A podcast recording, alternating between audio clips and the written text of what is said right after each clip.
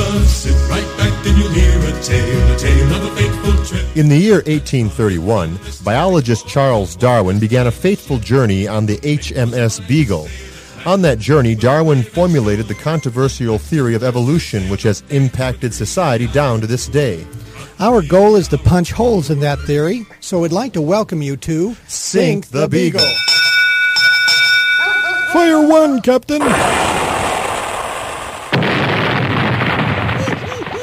Nice shot, John. That was right on target. Ah, thanks, Stan. I love just the squeeze of the trigger, the releasing of the idea, and watching the ideas of Darwinism go down to the bottom of the depths of the sea. I'm John Kurlinski. Oh, you're so cruel. I am Stan Hudson. We want to welcome you to this week's episode of Sink the Beagle. where we take lighthearted looks at the serious issues that revolve around evolution and creation. Lighthearted because we know no other way, and it's also a lot of fun. It's just a lot of fun. Well, last week, Stan, on Sink the Kaboom. Beagle, we were kind of talking about ideas of faith, of, Uh-huh. of the starting point for understanding existence, that we are not orphans. Jesus said, unless you become those trusting children, you're not even going to see the kingdom. Unless Mm-hmm. There- you become there's a humbling thing we, a humbling we expected thing to do. And with that, it comes understanding. Mm-hmm. And you have to become like a child, trusting a father that the father provides. You just believe what he says. And God says, if we have that kind of relationship, not immature necessarily, he's asking us to have a mature trust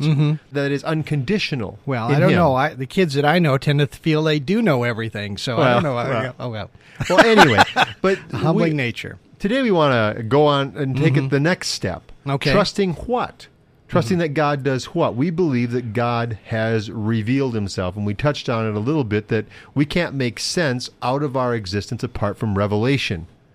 And the scriptures we discover, or at least what we understand about revelation, is there's two aspects of it. Well, let's start with the first one, and the first one is is what has traditionally been called general revelation, or let's just say what we see out there. The the universe the world ourselves in the mirror we look and we try to understand by looking at shall we say it's a rough equivalent of going into an art gallery studying works of art sculptures paintings and trying to understand a little bit about the the sculptor or painter himself by his artwork. You can get some of it but in terms of total reality you'd like to know more but that's beyond just looking at the work of art And so you have to basically go and ask the artist a question. Mm-hmm. And the artist is there on site or has left a record of what he was thinking Mm-hmm. and what he meant by the work he has created. Which moves us into this second area, which is special revelation. Now, the first general revelation, actually, the Bible even refers to general revelation. Yes, Uh, it- in Romans. It talks about God is understood by the things in which he has made. You Mm-hmm. can come to a knowledge of him, which means, I think, more or less what it's talking about there in Romans that there's a being that exists out there that's huge. He's awesome. W- You should fear and tremble before a being that can speak things into existence, who can Mm-hmm. make flowers and birds and make thunderstorms and create mountains. And Yeah. there's something out there huge and big. Paul was writing to the Romans at the time and in the Roman church, and he was saying to those Romans who were intellectual people living in a very educated society, he said, you should be able to tell by looking at nature that there is a designer. Nature speaks volumes of information about how it's not randomly put together, it's organized, there is a deity. You should be able to see that by looking. And to some extent, John, uh, the intelligent design movement that we've talked about on Sink the Beagle has kind of taken that up, as saying you should be able to see some things we should be able to at least he's, they're, Some they're things, trying but to everything. convince the pagan or atheistic scientists that hey there's something out here but they're accusing him of being quote creationists Oh, which they people. probably are too but they don't want to admit that because they get for different reasons various reasons but we don't want to side Well, digress too so much So that's here. general revelation. You should be able to see some things about God, uh, His power, His His love, maybe of beauty, and some other things. Yes. uh, but not It's- everything. it's but an there's some problems. picture. There's some problems in the universe. Yes, and, and, and, uh, and there's no answers. How do you understand the problems? And then that's why God gave us special revelation, Mm-hmm. and that actually has come in several phases. The first phase, actually, if you want to go back to what the Bible describes, is probably an oral phase Mm-hmm. where God talked to people like Adam. He did talk to Adam, we know, face to face. Right. Noah. Then they, then they met other places. He mm-hmm. talked to people, and the information that Adam and Noah conveyed mm-hmm. eventually got recorded by mm-hmm. Moses. So you have the spoken word orally transmitted. Finally, the beginning of the writings, which took actually what 1600 years, maybe 40 authors or so. Mm-hmm, Yes, take exactly, a few. right. Then becomes the written tradition. Mm-hmm. But there was even still, we go one more. One more. Well, yes, based on some very interesting words that uh, the uh, Apostle John writes, uh, John.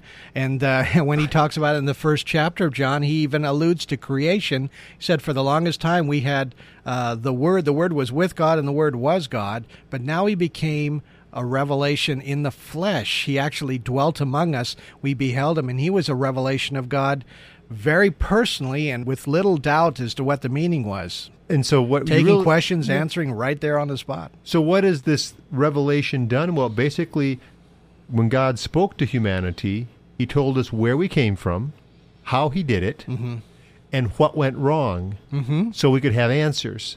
And then how to live in a right, what the Bible would describe a covenantal relationship with Him. Mm-hmm. Whether it's a covenant with Abraham or a mm-hmm. covenant with a nation, it's still the covenantal relationship model throughout all of Scripture. a personal relationship with God. Yeah. that's what God is after. And, how then, but, but if you really wanted to know God and get very intimate, Mm-hmm.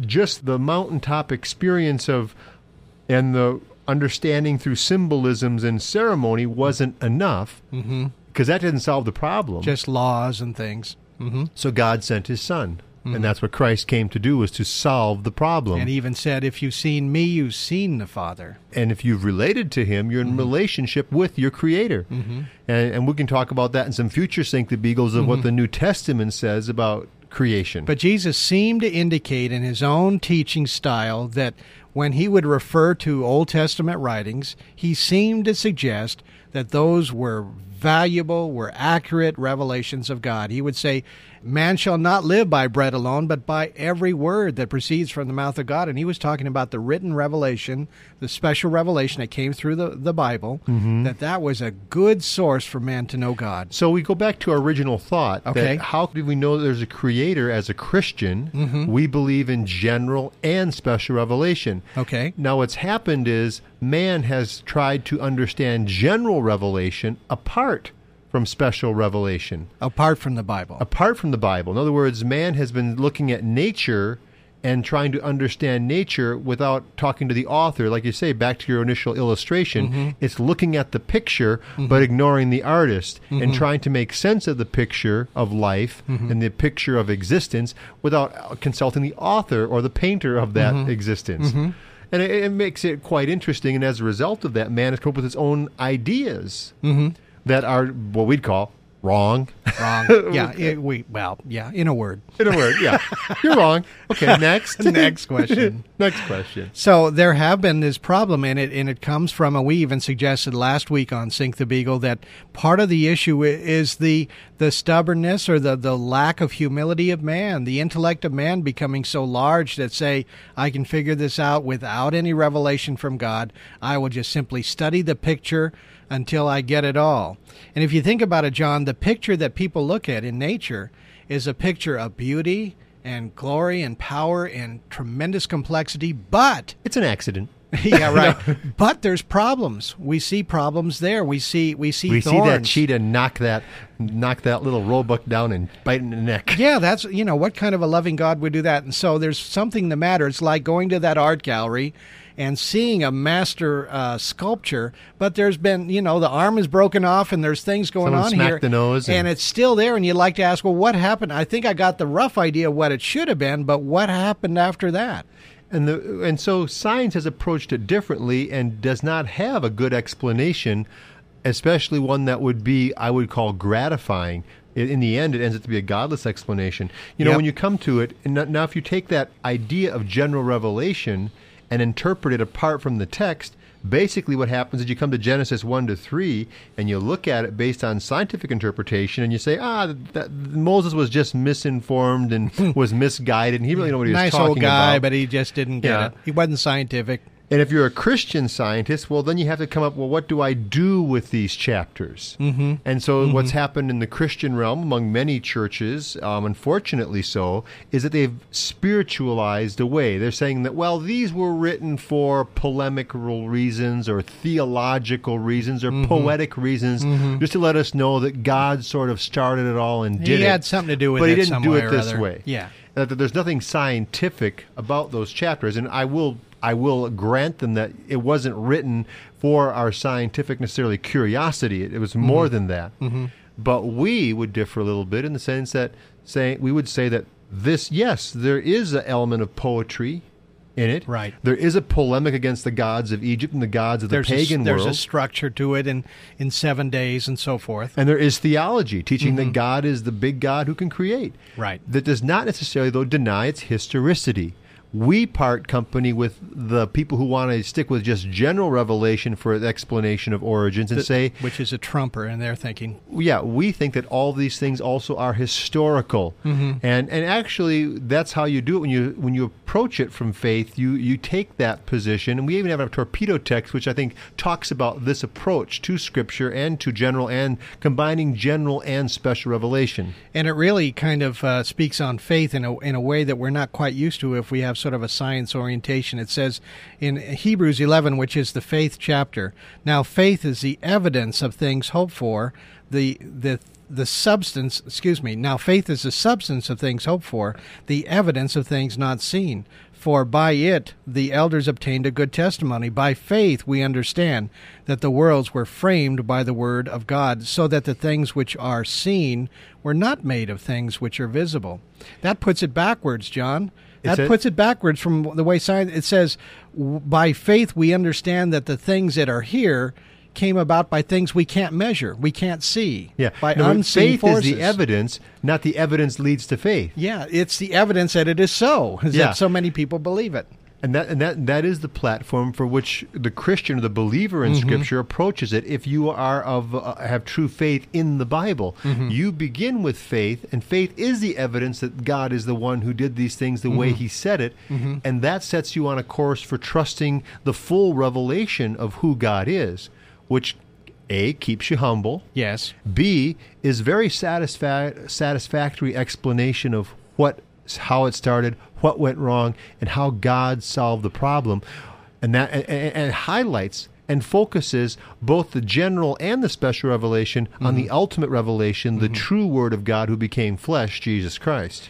Well, I, uh, as a pastor, I just recently conducted another funeral, and I'm tired of funerals, frankly. I, I don't like dealing with the tremendous loss that people experience. And if I simply had a view of the universe as being godless and no purpose, no hope, I mean, these, these funerals would just tear me apart tremendously. But the, the good news always is, is that this is not the end. And how can you prove that? It's by faith. It's all by faith. It's by faith get- believing what the Bible says the about it. Bible says it's differently. And when uh, this dear little saint, this dear little lady who was suffering so much, when I spoke to her, she said, uh, "All I can think of is the future world."